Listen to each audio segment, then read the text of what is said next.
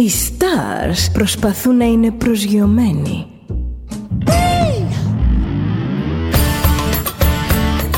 Ένα star είναι συνέχεια στον αέρα. Συνέχεια στον αέρα. Στο Δέλτα ζεις μαζί του.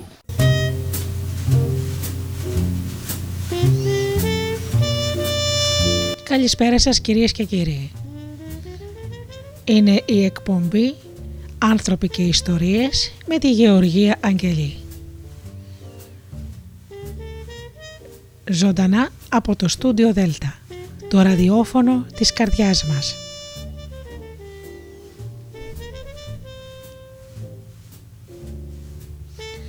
Αγαπημένοι μου φίλοι καλησπέρα σας. Να σας ευχαριστήσω όλους εσάς που μας υποστηρίζετε τόσα χρόνια με την αγάπη σας. Άνθρωποι και ιστορίες λοιπόν και σήμερα το θέμα μας είναι η δημιουργία καλών συμμαχιών για να επιτύχουμε στη ζωή. Πρώτα όμως να σας ευχαριστήσω όπως είπα εσάς που πληκτρολογείτε www.studiodelta.gr και βρίσκεστε εδώ στη σελίδα του σταθμού.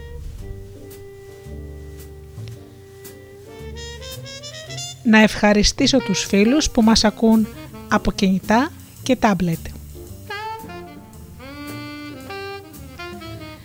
Να ευχαριστήσω και να καλησπερίσω τους ανθρώπους που μας ακούν από μουσικές σελίδες όπως είναι το Live 24.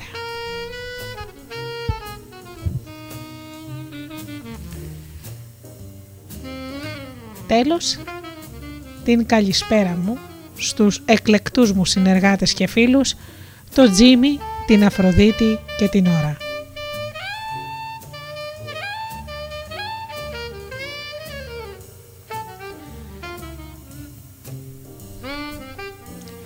Πάμε να ακούσουμε τραγούδια και πίσω πάλι εδώ με το θέμα μας.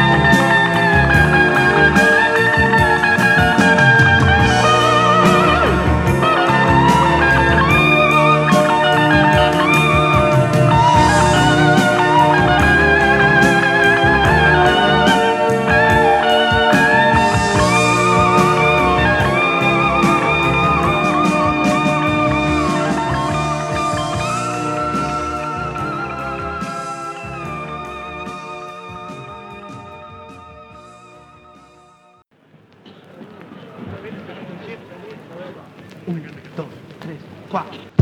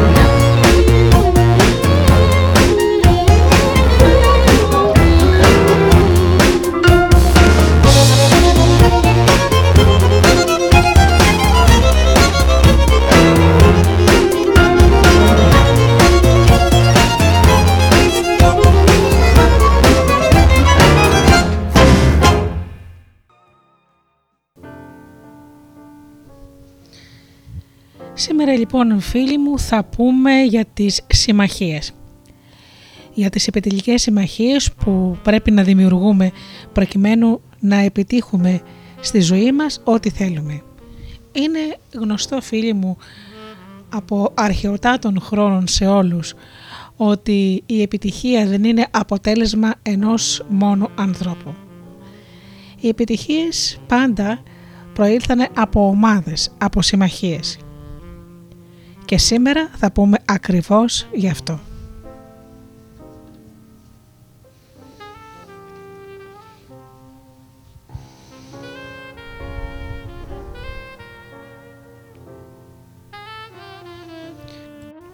Μια επιτελική συμμαχία σχηματίζεται από δύο ή περισσότερα άτομα που δουλεύουν ενεργά μαζί σε τέλεια αρμονία για να πετύχουν ένα κοινό καθορισμένο στόχο. Η μέθοδος της επιτελικής συμμαχίας σας επιτρέπει να οικειοποιηθείτε και να χρησιμοποιήσετε όλη την πείρα, την εκπαίδευση και τη γνώση των άλλων σαν να ήταν δική σας. Μπορείτε να ξεπεράσετε σχεδόν κάθε εμπόδιο που αντιμετωπίζετε ανεξάρτητα από τη δική σας μόρφωση και τα δικά σας ταλέντα αν χρησιμοποιήσετε αποτελεσματικά την επιτελική μέθοδο.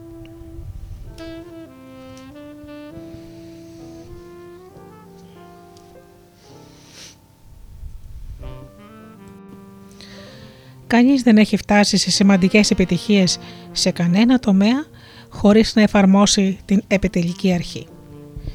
Κανένας άνθρωπος δεν είναι ολοκληρωμένος από μόνος του. Όλα τα πραγματικά μεγάλα πνεύματα έχουν ενισχυθεί από την επαφή τους με άλλους, μια επαφή που τους επέτρεψε να αναπτυχθούν και να διευρυνθούν.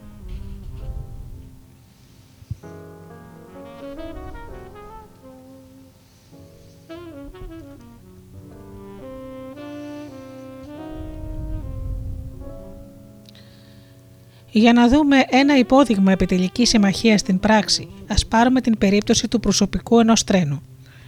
Ο προϊστάμενος της άμαξοστοιχία, εσείς, μπορεί να οδηγήσει το τρένο στον προορισμό του μόνον επειδή όλα τα άλλα μέλη του προσωπικού αναγνωρίζουν και σέβονται την εξουσία του. Την εξουσία σας δηλαδή. Τι θα γινόταν αν ο προϊστάμενος δεν έδινε σήμα στο μηχανικό ότι είναι ώρα να ξεκινήσει το τρένο; Οι επιβάτες θα το εκατέλειπαν και θα έβρισκαν κάποιον άλλον τρόπο για να πάνε εκεί που θέλουν. Αν ο μηχανικός δεν υπάκουε στα σήματα που συναντά στη διαδρομή, η σύγκρουση θα στήχιζε ζωές. Για να λειτουργεί σωστά η επιτελική συμμαχία σας, πρέπει να δίνετε καθαρά σαφή μηνύματα στην ομάδα σας. Αυτοί με τη σειρά τους θα πρέπει να είναι πρόθυμοι να συνεργαστούν πλήρως μαζί σας. Υπάρχουν τέσσερα απλά βήματα που πρέπει να κάνετε για να εξασφαλίσετε ότι θα είναι έτσι τα πράγματα. Ας ακούσουμε όμως πρώτα τραγούδια και συνεχίζουμε με τα, με τα τέσσερα βήματα της επιτελικής συμμαχίας.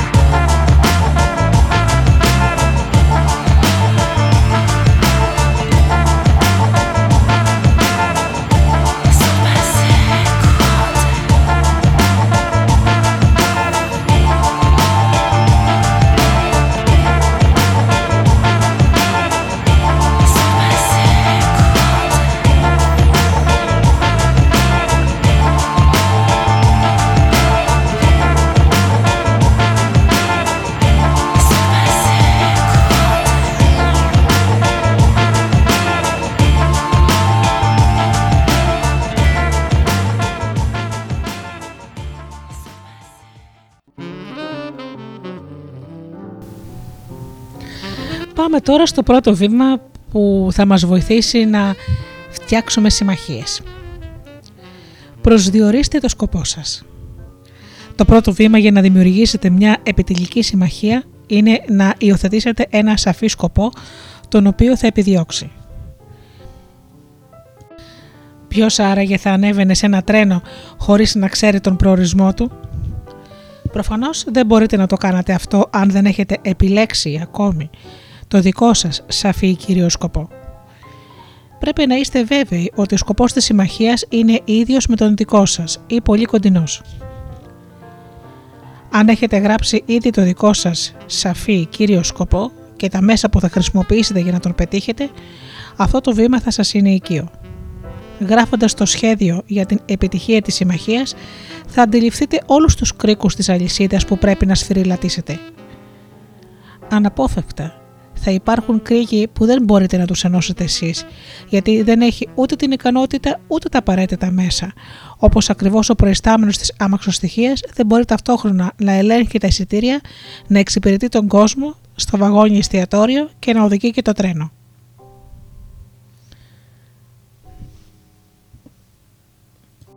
Όπως καταλαβαίνετε, ένας άνθρωπος δεν μπορεί να κάνει ταυτόχρονα πολλές εργασίες Γι' αυτό η συνεργασία είναι πολύτιμη. Όμως όπως είπαμε δεν μπορείς να ξεκινήσεις για οποιοδήποτε προορισμό αν πρώτα δεν έχεις ένα σαφή σκοπό, μία σαφή κατεύθυνση. Σε προηγούμενη εκπομπή μιλήσαμε για τη σαφήνεια του σκοπού και αναλύσαμε για το πόσο σημαντικό είναι να έχει κάποιος προσδιορίσει με σαφήνεια ποιος είναι ο σκοπός του.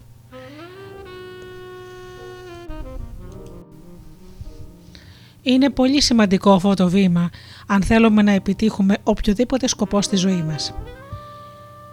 Έτσι λοιπόν, το πρώτο βήμα για την συνεργασία που θα δημιουργήσουμε με άλλους ανθρώπους είναι να προσδιορίσουμε το σκοπό μας. Έτσι μόνο θα μαζέψουμε γύρω μας τα κατάλληλα άτομα που θα μας βοηθήσουν να επιτύχουμε τους στόχους μας.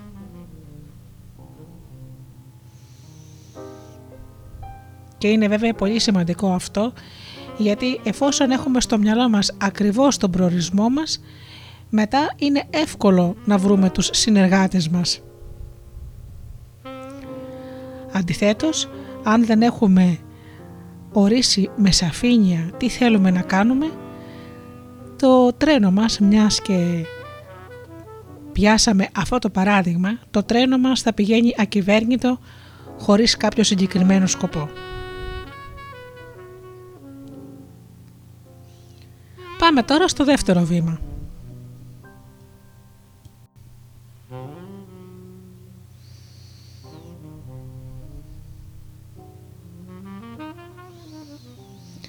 Η επιλογή των ανθρώπων που θα σας βοηθήσουν να επιτύχετε το στόχο σας πρέπει να γίνει με προσοχή. Μπορεί αρχικά να επιλέξετε κάποια άτομα και αργότερα να αποφασίσετε ότι δεν είναι τα κατάλληλα ή μπορεί να ανακαλύψετε ότι υπάρχουν ανάγκες για εξειδικευμένες γνώσεις τις οποίες δεν είχατε προβλέψει και που πρέπει να καλυφθούν. Η διαδικασία θα περιλαμβάνει δοκιμές και διορθώσεις αλλά υπάρχουν δύο ιδιότητες που πρέπει να έχετε κυρίως υπόψη σας και που θα σας βοηθήσουν να αποφύγετε τις πολλές δυσάρεστες εκπλήξεις.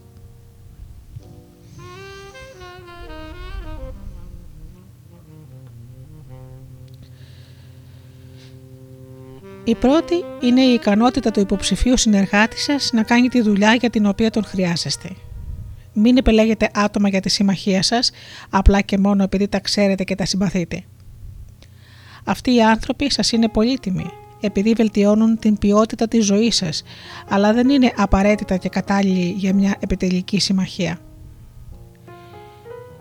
Μπορεί ο καλύτερός σας φίλος να μην είναι ο καλύτερος ειδικός του μάρκετινγκ στην περιοχή σας, ίσως όμως μπορεί να σας συστήσει σε κάποιον που είναι.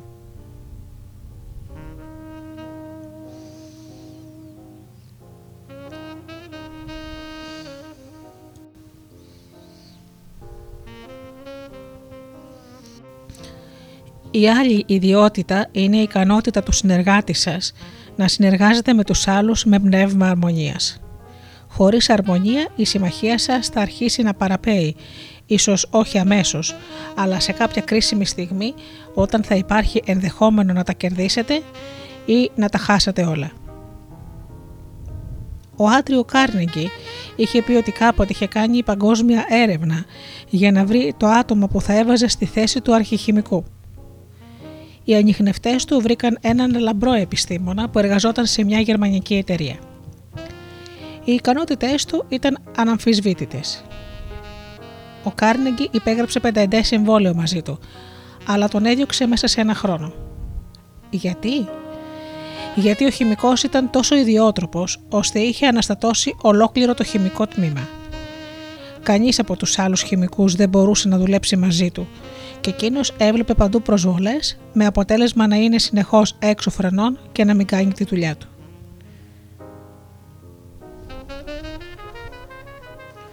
Πρέπει να αποβάλλατε από τη συμμαχία σας κάθε σκέψη διχόνοιας. Πρέπει να υπάρχει πλήρης συνάντηση πνευμάτων, χωρίς επιφυλάξεις από κανένα μέλος.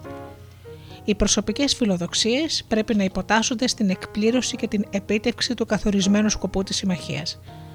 Αυτό ισχύει και για τις δικές σας φιλοδοξίες. Αν είστε ξεκάθαροι πάνω στο σκοπό της συμμαχίας σας, θα έχετε μία βάση για να κρίνετε την ικανότητα κάποιου να δουλέψει αρμονικά μαζί σας. Μπορεί και πάλι να χρειαστεί να κάνετε κάποιες αλλαγές στη σύνθεση της συμμαχίας, αλλά υπάρχουν επίσης κάποια βήματα που πρέπει να κάνετε για να οικοδομήσετε αυτή την αρμονία.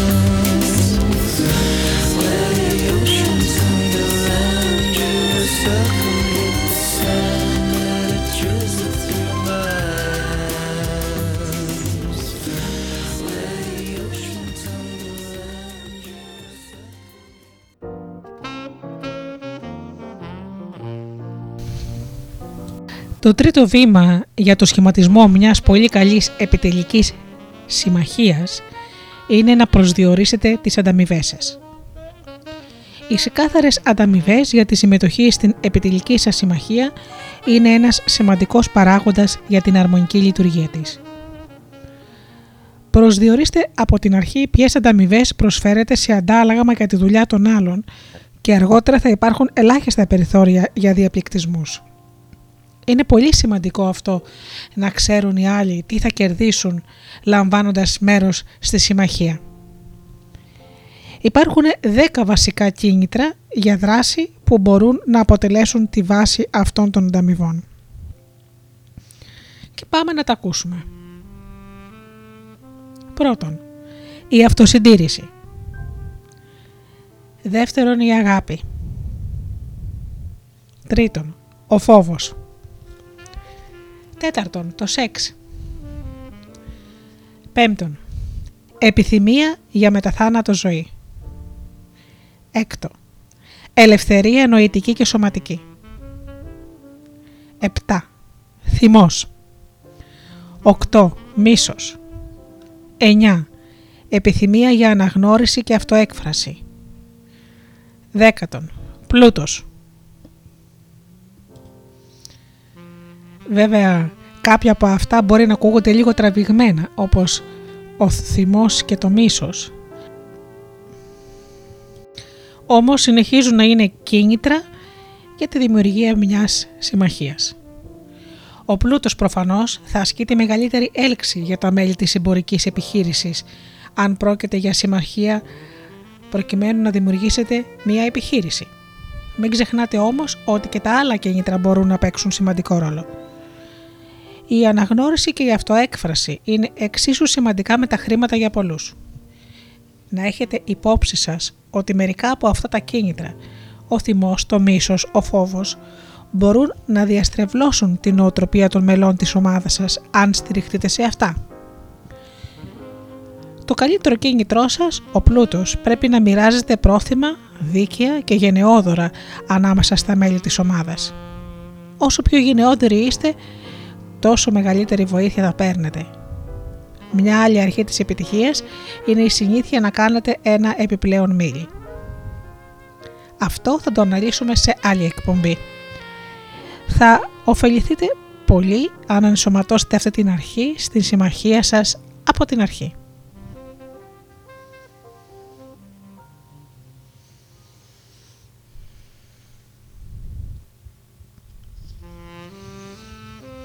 Πάμε τώρα στο τέταρτο βήμα. Η συμμαχία σας πρέπει να είναι ενεργή για να καταφέρει κάτι. Καθορίστε ένα συγκεκριμένο τόπο και χρόνο για τακτικές συσκέψεις για να βεβαιώνεστε σε αυτές ότι όντως προχωρείτε προς το στόχο σας και επεξεργάζεστε τα ζητήματα που αντιμετωπίζετε. Στις πρώτες συσκέψεις μάλλον θα κάνετε λεπτές αλλαγές και προσαρμογές στο σχέδιό σας, αντλώντας από τις εξειδικευμένες ικανότητες των μελών σας. Καθώς η συμμαχία σας οριμάζει και αναπτύσσεται μεγαλύτερη αρμονία ανάμεσα στα μέλη, θα διαπιστώσετε ότι αυτές οι συσκέψεις δημιουργούν μια ροή ιδεών στο νου κάθε μέλους. Καθώς δουλεύετε μαζί με το πέρασμα του χρόνου κάθε σύσκεψη θα προκαλεί μεγαλύτερο ενθουσιασμό και θα δημιουργείται περισσότερη αρμονία. Φανταστείτε μια ομάδα εκπροσώπων πωλήσεων που έχουν συγκεντρωθεί για σύσκεψη. Μπορεί να καταλήξουν σε μια γενική συμφωνία για τους στόχους τους, αλλά αν περάσουν μια μέρα ή ένα Σαββατοκύριακο ενισχύοντας την αποφασιστικότητά τους, ακούοντας προτάσεις για το σχέδιο και αφομοιώνοντάς τες, θα φύγουν από τη σύσκεψη γεμάτοι ενθουσιασμό, ανυπομονώντας να πετύχουν τους στόχους τους. Μην αφήσετε τις τακτικές συσκέψεις να πάρουν τη θέση των τηλεφωνικών επαφών ανάμεσα στα μέλη. Τα τηλεφωνήματα, τα σημειώματα, ακόμα και οι συζητήσεις στο διάδρομο θα κρατήσουν τη συμμαχία έτοιμη για δράση όταν θα γίνει η σύσκεψη, ώστε να μπορούν να αντιμετωπιστούν γρήγορα οι ξαφνικές εξέλιξεις.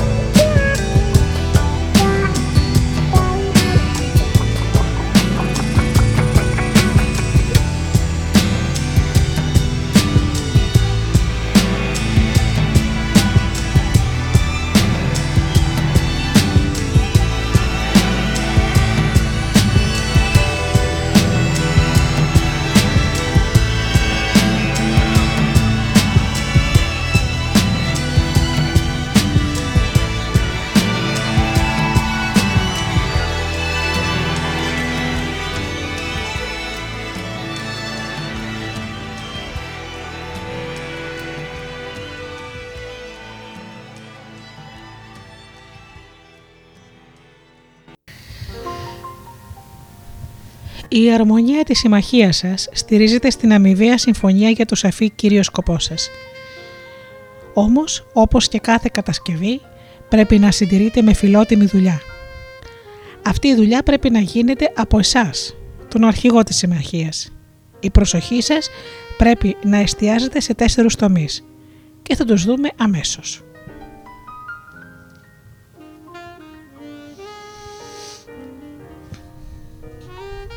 Εμπιστοσύνη. Η εμπιστοσύνη στηρίζεται στην αποδεδειγμένη πίστη που σημαίνει αφοσίωση στο καθήκον και στις υποχρεώσεις. Ω αρχηγός της συμμαχίας πρέπει να εμπνέετε εμπιστοσύνη στα μέλη σας με την αφοσίωση στο σαφή κύριο σκοπό σας. Πρέπει επίσης να επιμένετε να υπάρχει εχεμήθεια μέσα στην ομάδα. Συχνά είναι επιζήμιο τα μέλη να συζητούν το σκοπό της συμμαχίας έξω από την ομάδα. Μερικοί άνθρωποι μπορεί να προδώσουν ένα μυστικό χωρίς να το πολύ σκεφτούν. Δεν χρειάζεστε τέτοια άτομα στην επιτελική συμμαχία σας.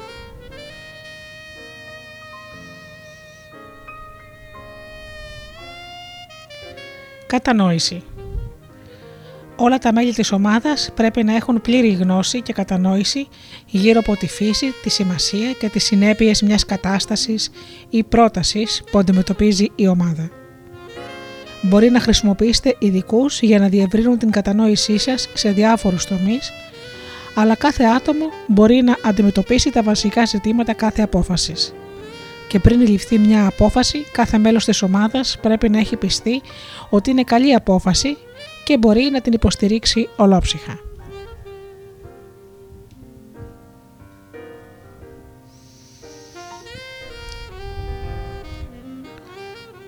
Ισότιμη μεταχείριση και δικαιοσύνη. Όταν σχηματίσετε την επιτελική συμμαχία σας, κάθε μέλος της πρέπει να συμφωνήσει από την αρχή πάνω στη συνεισφορά που θα έχει ο καθένας στην επιχείρηση. Επίσης, πρέπει να συμφωνούν όλοι πάνω στην κατανομή των κερδών εάν βεβαίως πρόκειται για μια συμμαχία που έχει σκοπό το εμπορικό κέρδος. Αναλόγως βεβαίως με το σκοπό της συμμαχίας πρέπει όλα τα μέλη να συμφωνούν πάνω στα ωφέλη και πώς θα μοιραστούν αυτά. Ο καθένας πρέπει να αντιμετωπίζει όλους τους άλλους πάνω σε απόλυτα ηθική βάση. Κανένα μέλος της συμμαχίας δεν πρέπει να επιδιώκει αθέμετα πλεονεκτήματα σε βάρος των άλλων. Αλλιώς θα εμφανιστεί διχόνοια που θα καταστρέψει τελείως την ομάδα.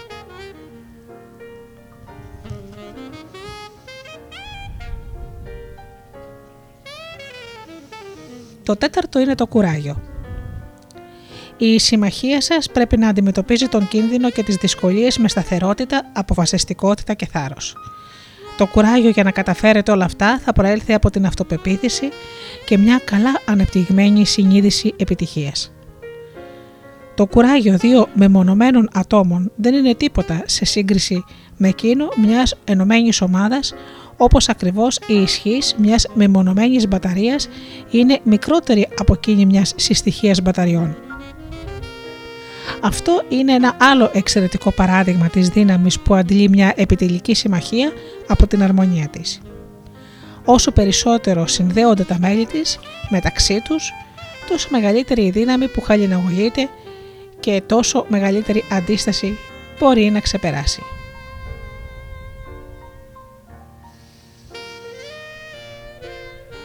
Έτσι λοιπόν φίλοι μου, για να διατηρηθεί μία συμμαχία χρειάζονται αυτά τα τέσσερα συστατικά. Εμπιστοσύνη, κατανόηση, ισότιμη μεταχείριση και δικαιοσύνη και κουράγιο. Και αυτό θα σας ωφελήσει σε οποιαδήποτε συμμαχία. Είτε πρόκειται για μία εμπορική συμμαχία, είτε και για ένα γάμο, γιατί όχι. Στο γάμο λοιπόν η εμπιστοσύνη, η κατανόηση, η ισότιμη μεταχείριση και η δικαιοσύνη και το κουράγιο είναι αυτό που θα ενώσει το ζευγάρι και θα το κάνει να έχει σκοπούς να επιτύχουν την οικογένειά τους, να κάνουν παιδιά που θα βγουν χρήσιμοι άνθρωποι στην κοινωνία και γενικώς να κάνουν πραγματικότητα οτιδήποτε σχεδιάζουν. Μία συμμαχία μπορεί να γίνει με οποιοδήποτε σκοπό. Είτε είναι οικονομικό, είτε θρησκευτικό, είτε πολιτιστικό. Και πολλές άλλες συμμαχίες μπορούν να δημιουργηθούν. Πάντα όμως τα συστατικά αυτά θα είναι αυτά που αναφέραμε. Και μην ξεχνάμε. Εμπιστοσύνη, κατανόηση, ισότιμη μεταχείριση και δικαιοσύνη και κουράγιο.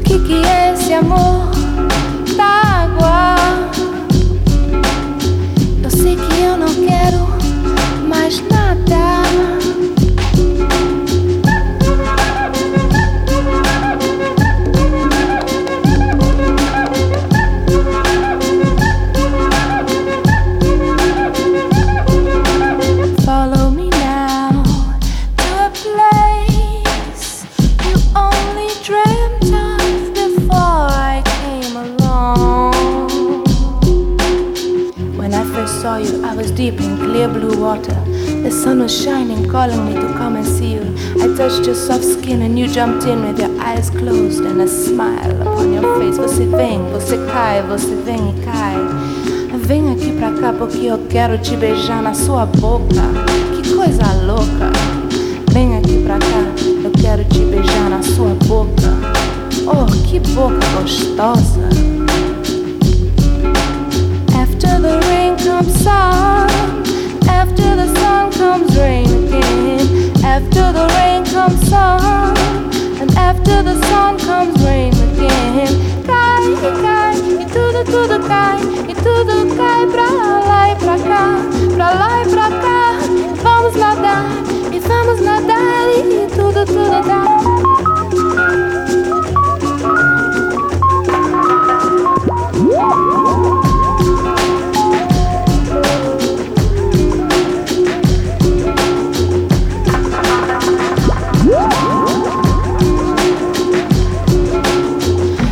Must be underwater love.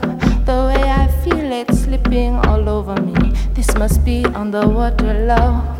The way I feel it.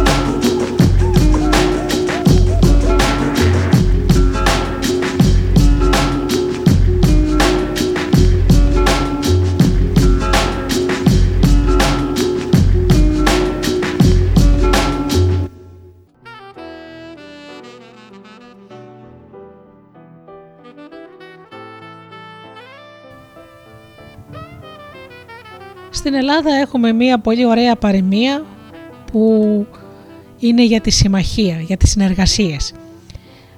Είναι η παροιμία «Ένας κούκος δεν φέρνει την άνοιξη». Η ελληνική κουλτούρα περιλαμβάνει μεταξύ άλλων και πολλές λαϊκές σοφίες, τις οποίες συχνά ξεχνάμε. Υπάρχουν όμως και παραδείγματα τόσο από την παλιότερη όσο και από την πρόσφατη ιστορία που τονίζουν τη σημασία της ομαδικότητας. Ένα τέτοιο παράδειγμα είναι η κατάκτηση του Ευρωπαϊκού Πρωταθλήματος Ποδοσφαίρου από την εθνική μας το 2004 στην Πορτογαλία. Ο ξένος τύπος είχε γράψει μεταξύ άλλων το CNN επενεί την ομάδα που προκάλεσε ένα από τα πιο ηχηρά σοκ στην ιστορία του αθλήματος. Και ο Πορτογάλος ανταποκριτής επισημαίνει Εάν το ποδόσφαιρο είναι ομαδικότητα, πειθαρχία και αποφασιστικότητα, ομολογώ ότι ποτέ δεν έχω δει τέλεια παράσταση. Ακόμα και όχι ιδιαίτερα ποδοσφαιρόφιλοι, όπως είμαι εγώ, πιστεύω πως δεν έμεναν ασυγκίνητοι όχι μόνο από την επιτυχία, αλλά και για έναν από τους βασικούς λόγους που οδήγησαν σε αυτή, την ομαδικότητα, τη δύναμη της επιτελικής συμμαχίας. Η δύναμη του ομαδικού πνεύματος δεν αποδεικνύεται μόνο στον αθλητισμό. Ας πάρουμε για παράδειγμα μια επιχείρηση, μια οποιαδήποτε επιχείρηση. Σε μια επιχείρηση ο κάθε εργαζόμενος έχει το δικό του πόστο και τα δικά του καθήκοντα, όπως και στο ποδόσφαιρο είναι δυνατόν να πετύχει κανείς μόνος του τα ίδια αποτελέσματα που θα πετύχαινε μέσα από τη συνεργασία με τους συναδέλφους του και όχι μόνο, στο πλαίσιο του ομαδικού πνεύματος και της αλληλοϊποστήριξης. Η απάντηση είναι σαφώς όχι. Τι χαρακτηρίζει όμως μια πραγματικά επιτυχημένη ομάδα, Όπως είπαμε και πριν, το κοινό όραμα και οι αξίες. Το πνεύμα της συνεργασίας και της αλληλοποστήριξης. Όταν κερδίζει όλη η ομάδα, κερδίζει και το κάθε μέλος της. Τα μέλη μιας ομάδας δεν αποσκοπούν στο ποιος θα πάρει τα εύσημα. Το κάθε μέλος της ομάδας έχει τις δικές του γνώσεις, τις δικές του ικανότητες και δεξιότητες, τη δική του εξειδίκευση και συνεισφέρει με αυτές στην επιτυχία της ομάδας. Στο ποδόσφαιρο, για παράδειγμα, ο τερματοφύλακας δεν κάνει και τον επιθετικό και επιθετικό δεν είναι αμυντικός παράλληλα, Επίσης, συχνή και ειλικρινής επικοινωνία μεταξύ των μελών. Πιανού ρόλος δεν έχει αναφερθεί ακόμα στην επιτυχία της ομάδας. Θα ήταν σοβαρή μου παράληψη να μην αναφέρω τον ουσιαστικό ρόλο του προπονητή.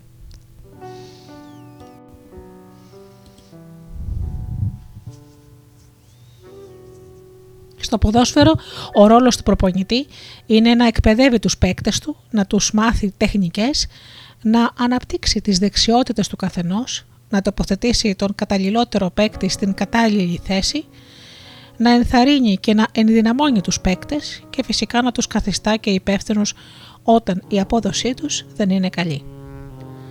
Όσοι είναι καλύτεροι γνώστες του ποδοσφαίρου παρακαλώ να με συγχωρέσουν αν έχω παρελείψει κάτι σημαντικό. Ποιοι είναι όμως οι προπονητές στις επιχειρήσεις; Προφανώς οι προϊστάμενοι των τιμημάτων και οι μάνατζερ.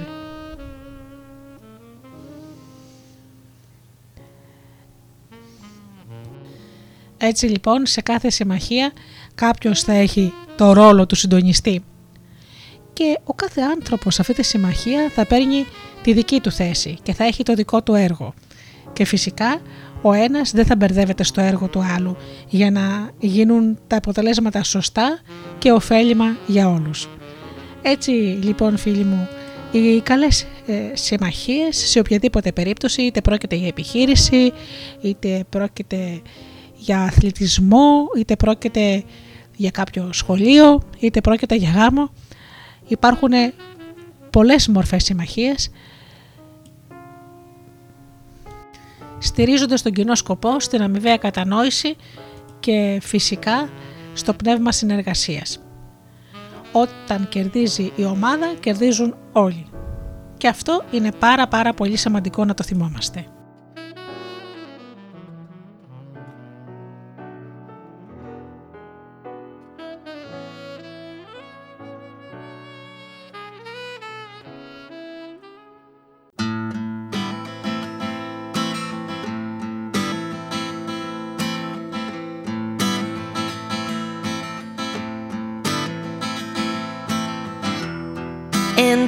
We go alone into the world of every day, yeah.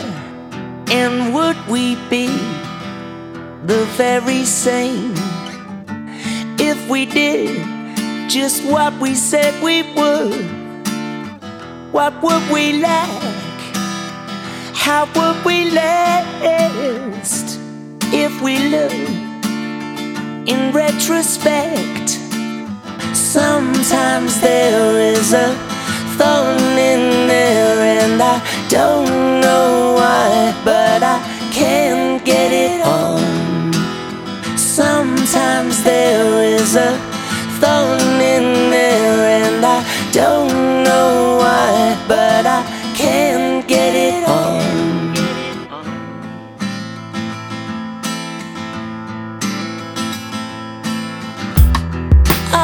Sure, or do we fall? What we're sure told, we never show. But patience is a virtue in the correct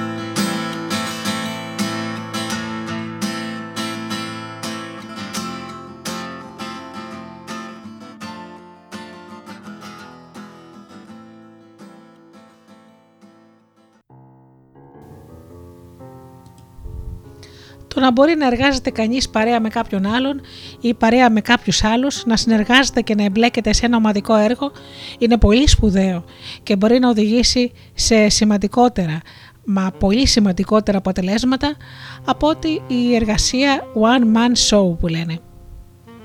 Για να γίνει κατανοητή η αξία της συνεργασίας και της ομαδικής εργασίας, η αξία της επιτελικής συμμαχίας θα σας πω 20 αποφθέγματα γνωστών ανδρών και γυναικών. Πάμε λοιπόν.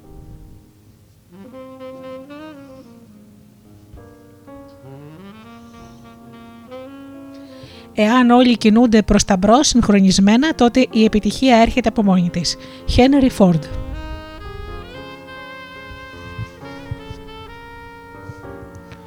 Πολλές ιδέες αναπτύσσονται καλύτερα όταν μεταμοσχεύονται και σε άλλα μυαλά, από ότι εάν έμειναν στο μυαλό αυτού που τη σκέφτηκε. Oliver Wendell Holmes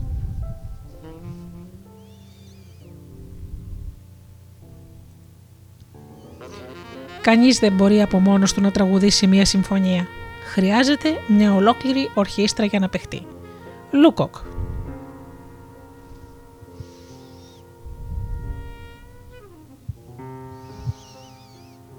Η ομαδική εργασία είναι η ικανότητα να δουλέψουμε μαζί προς ένα κοινό όραμα.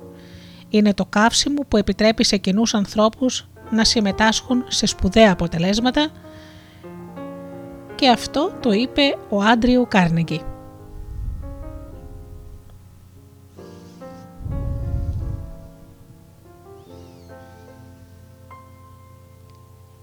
Είναι η μακρά ανθρώπινη ιστορία αλλά και των ζώων που μας δείχνει ότι αυτοί που έμαθαν να συνεργάζονται και να αυτοσχεδιάζουν πιο αποτελεσματικά επικράτησαν. Charles Darwin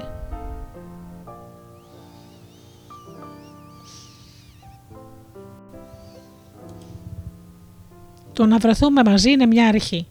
Το να παραμείνουμε μαζί είναι μια πρόοδος και το να δουλέψουμε παρέα είναι επιτυχία. Henry Ford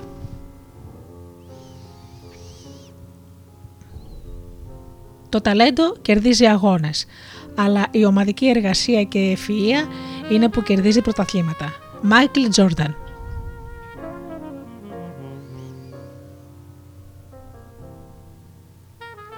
Η αλλαγή και πρόοδος είναι σχεδόν αδύνατη χωρίς τη συνεργασία σε όλα τα φάσματα των επιχειρήσεων. Σιμών Warring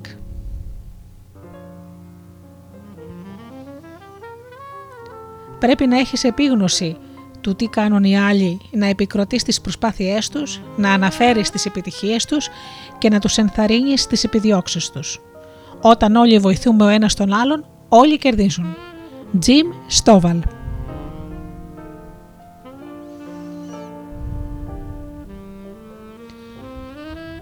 Είναι αλήθεια ότι μπορείς να πετύχεις καλύτερα και ταχύτερα βοηθώντας άλλους να πετύχουν. Ναπολεόν Χίλ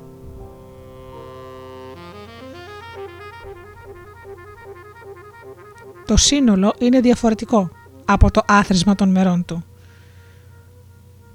Κέρτ Κόφκα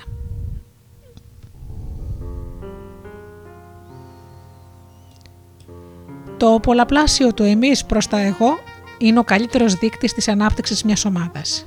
Λιούις Έργεν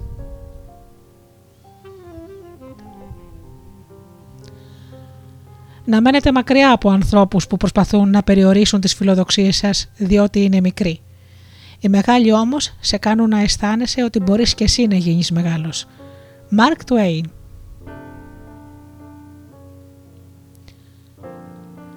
Ο καθένας μας ξεχωριστά είναι μια σταγόνα αλλά όλοι μαζί είμαστε ένας ωκεανός. τώρα.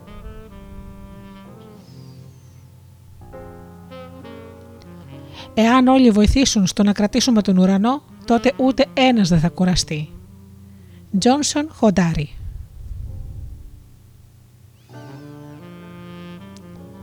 Η δέσμευση σε ατομικό επίπεδο, σε μια ομαδική προσπάθεια, είναι που κάνει μια ομάδα, μια κοινωνία, ένα πολιτισμό να δουλεύουν – Vince Lombardi.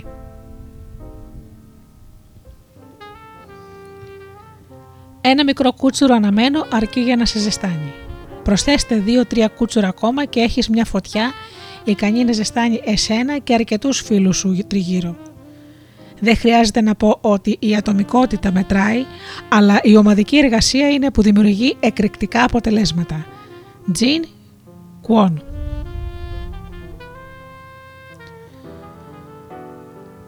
Όποιος φαντάζεται ότι μπορεί να δουλεύει μόνος, καταλήγει να περιβάλλεται μόνο από ανταγωνιστές και μένει χωρίς συντρόφους και συμμάχους. Το γεγονός είναι ότι κανείς δεν ανέρχεται από μόνος του. Lance Armstrong Τα σπουδαία πράγματα στις επιχειρήσεις δεν γίνονται ποτέ από ένα άτομο. Γίνονται από μια ομάδα ανθρώπων. Steve Jobs Δεν έχει σημασία πόσο ευφυής είσαι ή αν έχεις σπουδαία στρατηγική, εάν παίζεις μόνος σου, θα χάνεις πάντα ενάντια σε μια ομάδα. Hofman.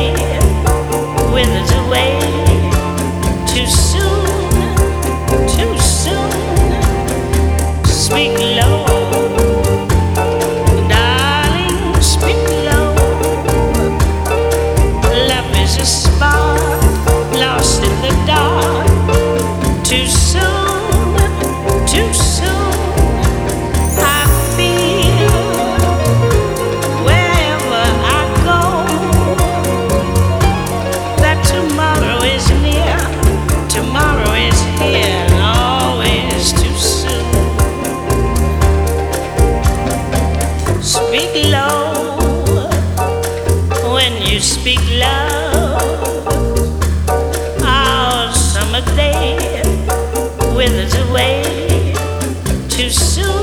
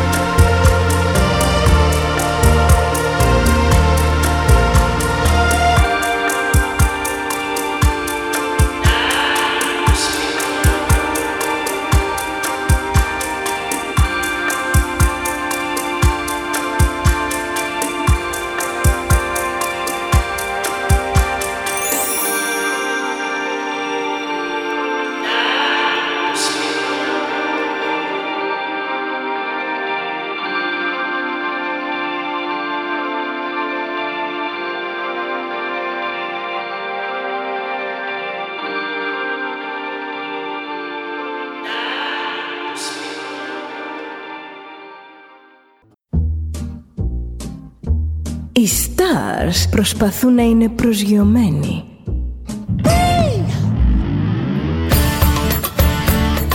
Ένα στάρ είναι συνέχεια στον αέρα. Συνέχεια στον αέρα. Στο Διοδέλτα ζεις μαζί του.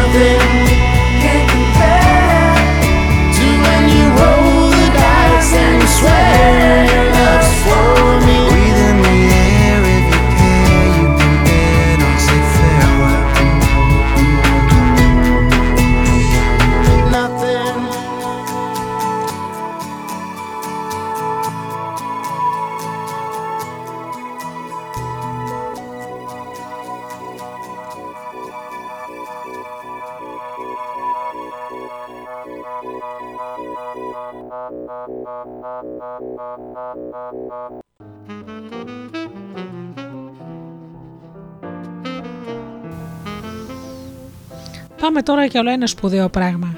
Την επιτελική συμμαχία με τον εαυτό μας.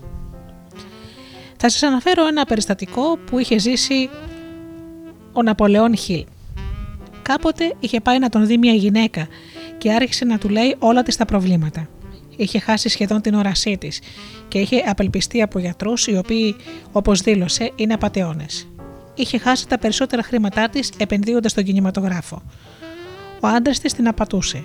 Η μητέρα της είχε πεθάνει μετά από μια μακροχρόνια και τρομερή αρρώστια και η συγγενής της ήταν ένας μεγάλος μπελάς. Ο κατάλογος των συμφορών της συνεχιζόταν ατελείωτος και μιλούσε με τέτοια αυτολύπηση που αν δεν τη λυπώσουν δεν θα την άκουγες. Όπως τα παρουσίαζε δεν της είχε συμβεί ούτε ένα θετικό πράγμα για παραπάνω από 20 χρόνια. «Κύριε Χίλ», ρώτησε, «γιατί μου συμβαίνουν αυτά τα πράγματα» Ο Χίλ δεν ήθελε να φανεί σκληρός μαζί της, αλλά έπρεπε να την κάνει να αντιμετωπίσει την πραγματικότητα. Ειλικρινά της είπε: Με την αρνητική σας στάση είναι απορίας άξιο που καταφέρνετε να κάνετε και αυτά τα λίγα που κάνετε. Δεν μου φαίνεται καθόλου παράξενο που σας ενοχλεί η οικογένειά σας ή που ο άντρας σας σας κάνει απιστίες. Εκείνο που μου φαίνεται παράξενο είναι πω δεν σας έχει εγκαταλείψει ακόμη. Και τι μπορώ να κάνω για να τον σταματήσω. Δεν μπορείτε να κάνετε τίποτα για αυτόν τώρα, της είπα, αλλά μπορείτε να κάνετε κάτι για τον εαυτό σας. Σκέφτεστε συνεχώς τις απώλειές σας και τίποτε άλλο. Όσο περισσότερο συγκεντρώνεστε σε αυτές, τόσο περισσότερο προσελκύετε και άλλες απώλειες. Σταματήστε να τις σκέφτεστε. Αποφασίστε ότι θα διδαχτείτε από τις εμπειρίες σας και μετά υιοθετήστε ένα σαφές σχέδιο για να ανακτήσετε την όρασή σας.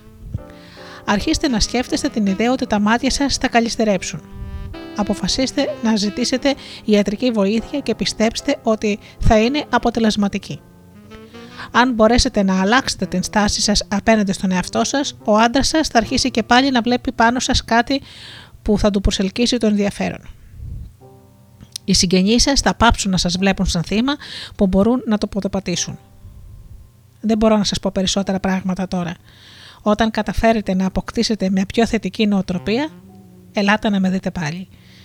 Πριν μπορέσω να κάνω κάτι εγώ, για σας, πρέπει να κάνετε εσείς κάτι για τον εαυτό σας. Αυτή την ιστορία την ανέφερα γιατί θέλω να τονίσω το ίδιο πράγμα για όλους μας. Όποια προσωπικά εμπόδια και αν αντιμετωπίζουμε, πρέπει να αρχίσουμε να γνωρίζουμε την πλευρά της προσωπικότητάς μας που δεν γνωρίζει εμπόδια, που δεν γνωρίζει ήττα. Πρέπει και είναι πολύ σημαντικό να καλλιεργήσουμε μία φιλία με τον άλλο μας σε αυτό, έτσι ώστε ό,τι και αν κάνουμε να έχουμε συμμαχία με κάποιον που συμμερίζεται τους στόχους μας. Όλη η φιλοσοφία και οι συμβουλές αυτών των ανθρώπων που έχουν πετύχει πριν από μας είναι για το πώς να πείθετε και να παρακινείτε τους άλλους και θα σας φανούν πολύ πιο χρήσιμες αν τις εφαρμόσετε στον εαυτό σας πρώτα. Αν έχετε πει τον εαυτό σας ότι χρειάζεστε και σας αξίζει ένα ποσό, παραδείγματος χάρη των 10.000 ευρώ, δεν θα μπείτε κατευθείαν σε μια τράπεζα να το ζητήσετε, θα καλλιεργήσετε τη φιλία και τη συνεργασία του αρμόδιου υπαλλήλου μιας τράπεζας. Θα του παρουσιάσετε ένα κατάλογο από δυνατότητες για το εγχείρημα που έχετε υπόψη σας, θα περιγράψετε τα βάσιμα σχέδιά σας για αποπληρωμή και θα κάνετε όλα αυτά με μια μεταδοτική σιγουριά. Και θα πετύχετε. Θα αρχίσετε να έχετε τον έλεγχο των προσπαθειών των άλλων μόνο αν πάρετε τον πλήρη έλεγχο της δύναμης του δικού σας νου. Δεν υπάρχει περίπτωση ένας άνθρωπος να πετύχει στη ζωή του οτιδήποτε αν δεν συνεργάζεται με τον εαυτό του πρώτα. Μην ξεχνάμε αγαπημένοι μου φίλοι ότι ο εαυτός μας μπορεί να αποβεί ο χειρότερος εχθρός μας ή ο καλύτερος φίλος μας. Συνεργασία λοιπόν. Συνεργασία με τον εαυτό μας για να μπορέσουμε να κάνουμε τα σχέδιά μας πραγματικότητα. Να μπορέσουμε να πραγματοποιήσουμε τα όνειρά μας και τους στόχους μας μόνο με συνεργασία με τον εαυτό μας. Από εκεί θα ξεκινήσουμε πρώτα και ύστερα θα συνεργαστούμε με άλλους ανθρώπους. Αν δεν μπορέσουμε να συνεργαστούμε με τον εαυτό μας, πώς είναι δυνατόν να περιμένουμε ότι θα συνεργαστούμε με άλλους ανθρώπους, έτσι δεν είναι.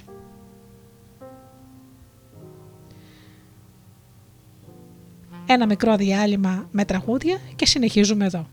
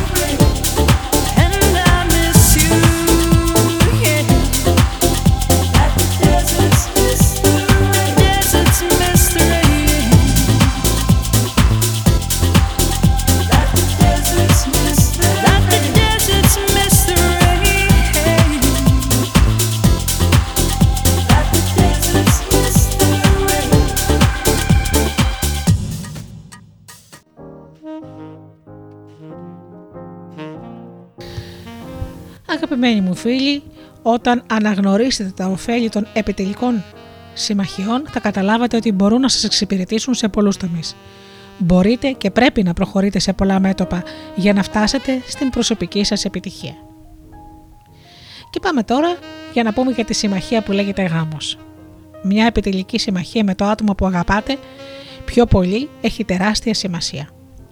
Αν είστε παντρεμένοι και δεν έχετε χτίσει τις σχέσεις σας πάνω στις αρχές της αρμονίας που είναι κρίσιμες για κάθε συμμαχία, ίσως πρέπει να ξαναπολύσετε κάποια πράγματα στον σύντροφό σας. Κρατήστε κάποιο χρόνο κάθε μέρα για να συζητήσετε για το τι θέλετε να πετύχετε και πώς θα το κάνετε. Στηριχτείτε στη σαφήνεια του σκοπού σας για να χτίσετε την ικανότητα της πυθού σας και να πείσετε τον σύντροφό σας για τα ωφέλη της δουλειάς που κάνετε. Είναι πολύ απίθανο να μην επηρεαστεί σημαντικά ο σύζυγος ή η σύζυγός σας από το σχέδιό σας και δεν πρέπει με κανένα απολύτως τρόπο να σύρετε το σύντροφό σας σε μια περιπέτεια χωρίς τη θέλησή του. Εάν έχετε ξεκινήσει το εγχείρημά σας και έρθει η στιγμή που αρχίζετε να σκέφτεστε το γάμο, πρέπει να είστε πολύ ειλικρινείς με το μελλοντικό σας σύντροφο για το τι θα κάνετε και πώς θα το κάνετε. Συνδυάστε την επιτελική σας συμμαχία με τον γάμο σας από την αρχή και θα σας υποστηρίξει ακόμη και στις πιο σκοτεινές στιγμές. Πραγματικά θα πρέπει να συμπεριλάβετε όλοι σας στην οικογένεια στην επιτελική σας συμμαχία. Τα παιδιά σας, τους γονείς σας, τα αδέλφια σας, όλους εκείνους τους οποίους στηρίζεστε ή που στηρίζονται εκείνοι σε εσάς. Η έλλειψη αρμονίας στο σπίτι μπορεί εύκολα να εξαπλωθεί και αλλού, ενώ μια ενωμένη οικογένεια είναι μια σπουδαία ομάδα.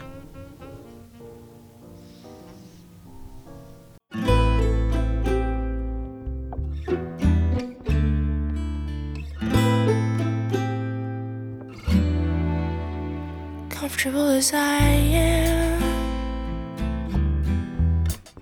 I need your reassurance. Comfortable as you are,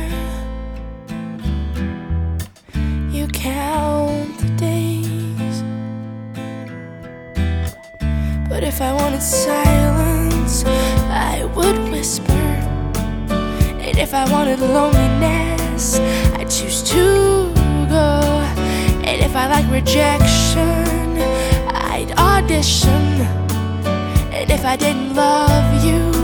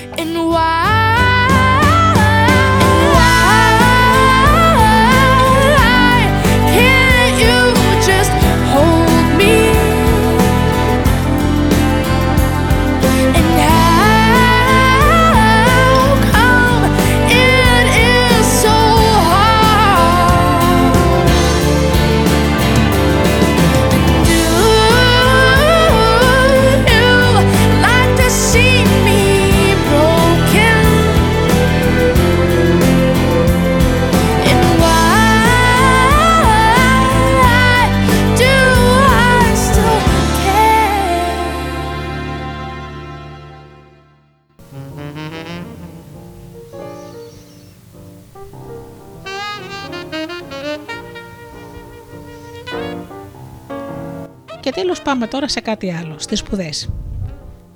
Κανείς δεν μπορεί ποτέ να ισχυριστεί ότι η μόρφωσή του είναι πλήρης. Μπορεί να στηρίζεστε στις εξειδικευμένες γνώσεις άλλων, αλλά θα πρέπει επίσης να μαθαίνετε από κάθε δυνατή πηγή. Σε αυτή την περίπτωση δημιουργείται μια επιτελική συμμαχία με το σύνολο της ανθρώπινης γνώσης. Έχετε βάλει στόχο να αυξήσετε την κατανόησή σας και τα βιβλία, τα περιοδικά, οι διαλέξεις, τα CD είναι όλα συμμαχοί σας. Αποκτήστε τη συνήθεια να διαβάζετε καθημερινά, όχι μόνο εφημερίδες ή περιοδικά, ή οι οποίες απλώς σας ενημερώνουν για τις τρέχουσες εξελίξεις, αλλά και υλικό που θα διευρύνει το νου σας. Αυτό θα σας δώσει το πλεονέκτημα. Το κλειδί μιας επιτελικής συμμαχίας είναι η αρμονία των μελών της. Πρέπει να δουλεύετε συνεχώς για να επιτύχετε την αρμονία των πολλών συμμαχιών σας. Μια ζωτική πλευρά αυτής της προσπάθειας είναι η ικανότητά σας να εμπνέετε αρμονία, η οποία εξαρτάται σε μεγάλο βαθμό από το χτίσιμο μιας ελκυστικής προσωπικότητας.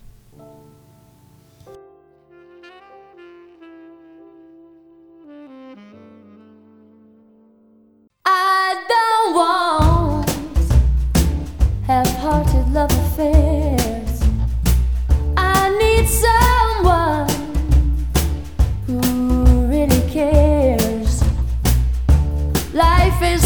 short to play silly games. I've promised myself I won't do that again.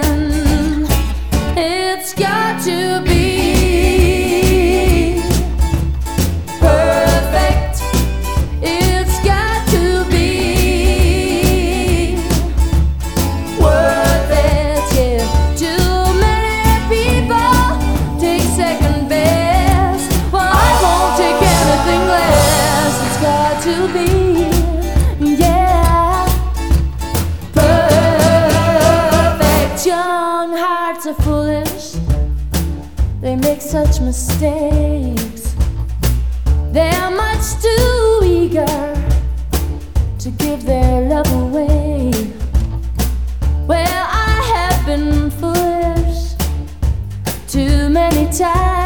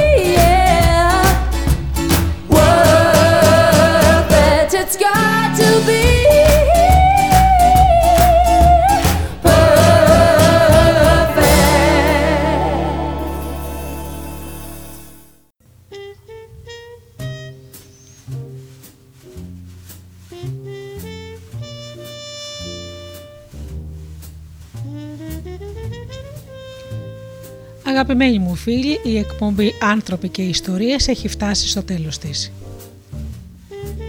Να σας ευχαριστήσω θερμά που μας κρατήσατε συντροφιά αυτές τις δύο ώρες στο στούντιο Δέλτα.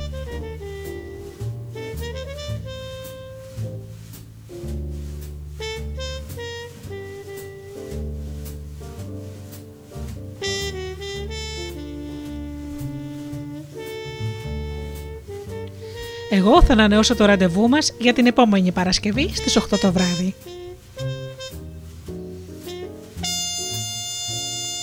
Έως τότε φίλοι μου σας εύχομαι από καρδιάς να περνάτε καλά, να είστε καλά και αγαπήστε τον άνθρωπο που βλέπετε κάθε μέρα στον καθρέφτη. Καλό σας βράδυ!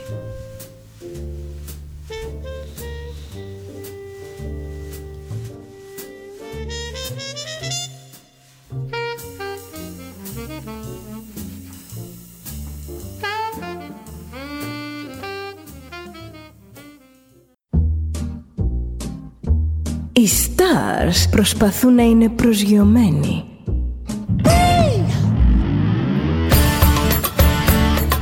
Ένα star είναι συνέχεια στον αέρα.